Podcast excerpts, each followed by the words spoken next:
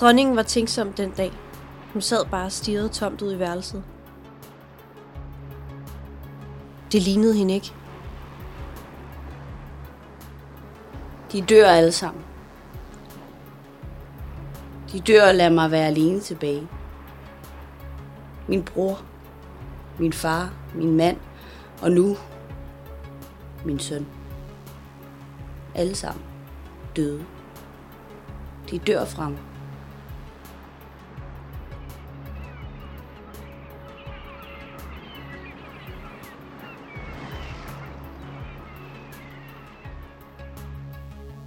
Og hvad så nu? Jeg har kæmpet et helt liv. Et mål. Altid blikket rettet mod det samme mål. Vis dem aldrig svaghed, men heller ikke din styrke. Min far, han lærte mig alt. Alt det grundlæggende. Sig det, de vil høre, men giv dem aldrig dit ord på mere, end du kan holde. Han var en klog mand, min far. Stærk, modig. Det handler om, hvorvidt det er dig, der kommer til dem, eller dem, der kommer til dig. Alting lærte jeg fra barns ben. Det betyder ikke noget, hvem der får ret her og nu. Det, der betyder noget, er, hvem der får sin vilje på lang sigt. Hm. taktik. Han lærte mig taktik. Han lærte mig at forstå spillet. For det er bare et spil at blive siddende på tronen. Hm. Det er lige meget nu. Nu var de alle sammen døde. Nu hvor jeg så tæt på målet, og alligevel må opgive.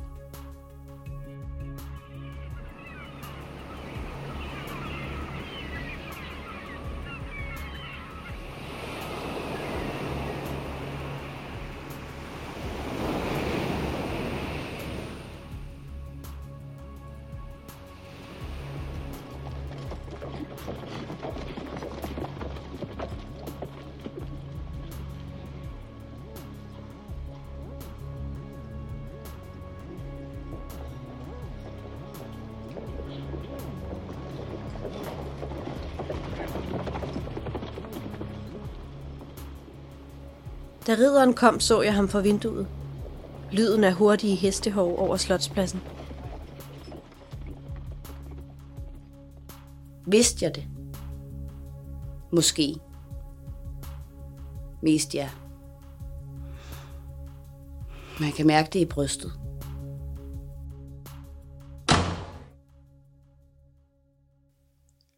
Kongesønnen. Det er om kongesønnen. Hvad da? Svar mig. Hvad da med kongesønnen? Han er død. Død? Hvordan? Pludseligt. Hvordan, spurgte jeg. Jeg fik ikke mere at vide. Giv mig din hest. Giv mig din hest, sagde jeg. Med det samme.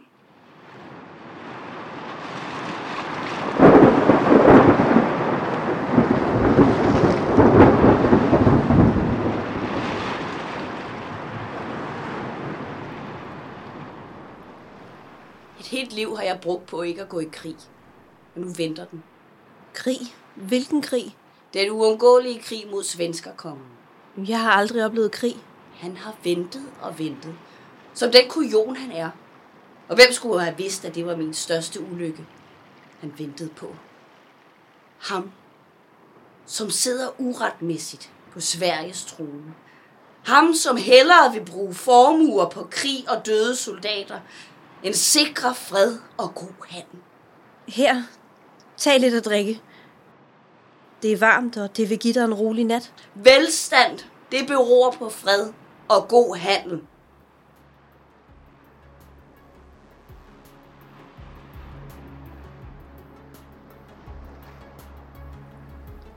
Min pige kommer til mig, da rygterne har spredt sig på slottet.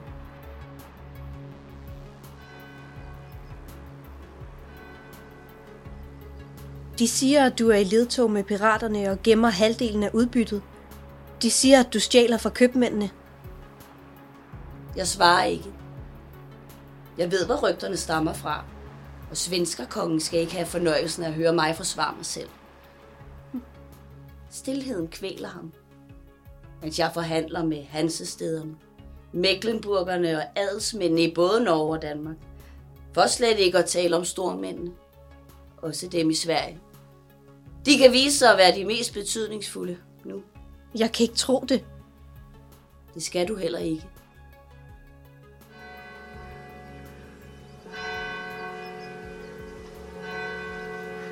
Jeg stod stærkt. Og nu, nu er han død. Alt falder fra hinanden. Og svenskerkongen, han får sin vilje. En død konge kæmper ikke. Men det gør en mor.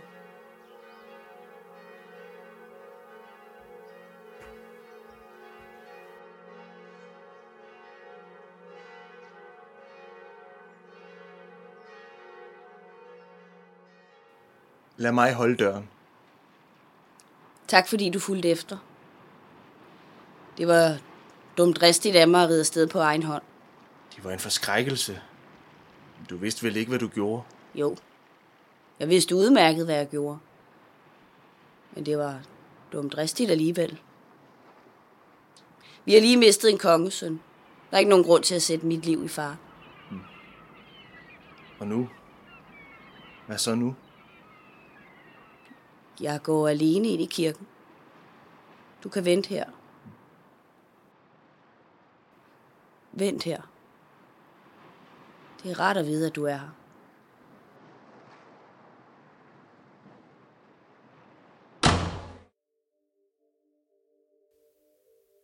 Fra det øjeblik, jeg fødte ham, vidste jeg, at han ville blive enestående. Den dag, han satte sig på tronen. Min egen lille barnekonge, for hvem jeg gjorde alt.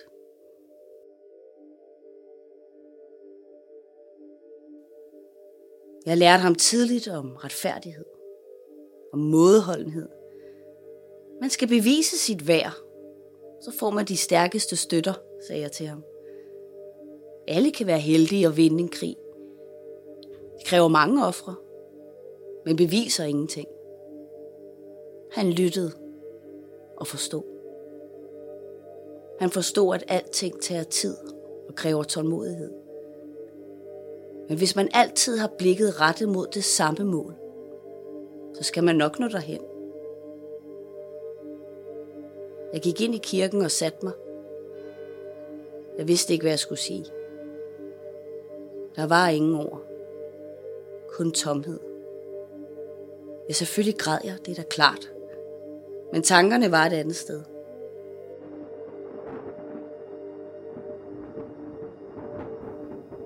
Kan alt virkelig være tabt?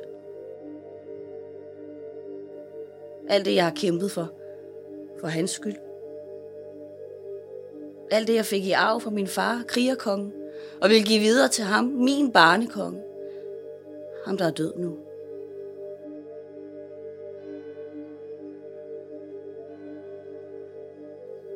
De dør alle sammen, tænker jeg. Jeg vidste i det sekund, at jeg måtte samle mine stærkeste støtter. Jeg er ikke ufølsom. Jeg ser bare virkeligheden. Jeg vidste, hvor nemt jeg ville være at vælte af tronen, og nu han ikke længere var der. Danmark og Norge var samlet under et rige, en trone. Vi manglede bare Sverige. Uden dem var jeg for nem at vælte.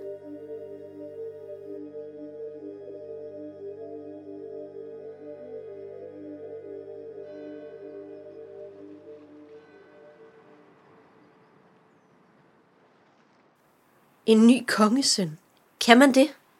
Man kan alt. Jeg skal finde en arving. En, som kan sætte sig på tronen. En, som alle stormændene og hele adelen kan acceptere. Og kirken. Man må aldrig glemme kirken. Det skal være en, der samler dem. Alle sammen. En, der kan føre rigerne videre. Sammen. Når den dag kommer. Men en ny kongesøn. Hvor finder man sådan en? Jeg forstår det slet ikke. Jeg har tid endnu. Du må lade mig være alene. Jeg skal skrive til min søsters datter. Kan hun da hjælpe? Den nye tronarvning skal være kongeblod. Hun har en søn. Han er direkte slægtning til min far, krigerkongen. Derfor vil han være en retmæssig arving til tronen. Alting ændrede sig, da min bror døde. Alting. Selvom både min søster og jeg havde børn, så blev det min søn, der blev barnekongen. Jeg var trods alt gift med en konge. Norges konge. Min mand gav mig en arving. Nu giver min far mig en. Min søsters barnebarn. Lad mig nu være alene.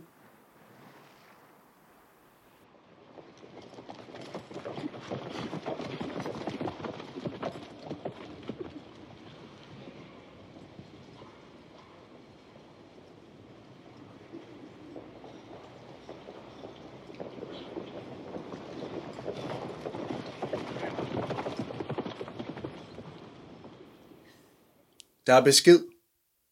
Drengen er taget fra pommeren. Tak. Der var en ting, der undrede mig. Ja. De siger, at han rejser alene. Ikke alene. Han har dansk følge. Ja, så. Han er jo dansk nu. Det ved både han og den tyske slægt.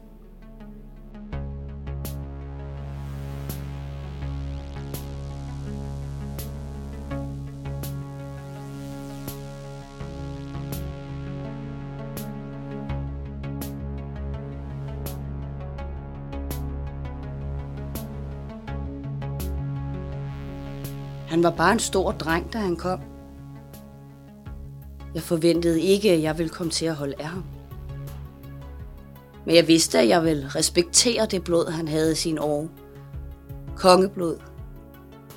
Min fars kongeblod.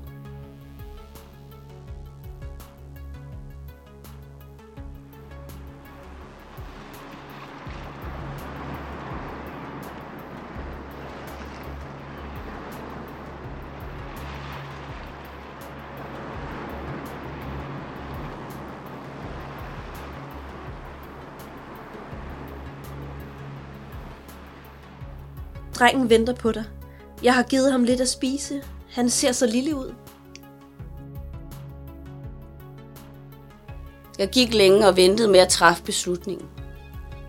Jeg vendte hver eneste tanke i mit hoved. Tusind gange. Hver eneste mulighed. Hver eneste udvej.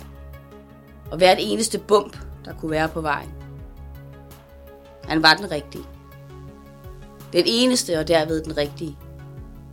Hvis kronen skulle forbi på slægtens hoved. Hvad skal jeg sige til ham? Han virker nervøs.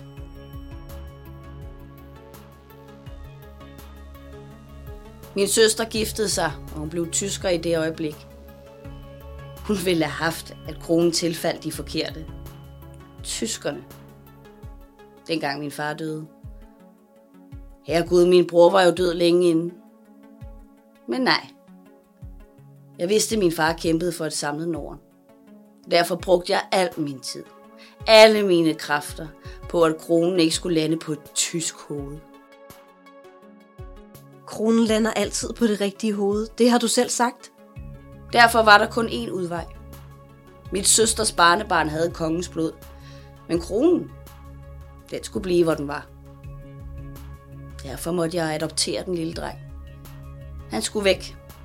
Glemme alt om Tyskland. Ja, selv hans navn måtte jeg ændre. Erik kaldte jeg ham. Som de svenske konger før ham. Jeg synes, du skal gå ind til ham nu.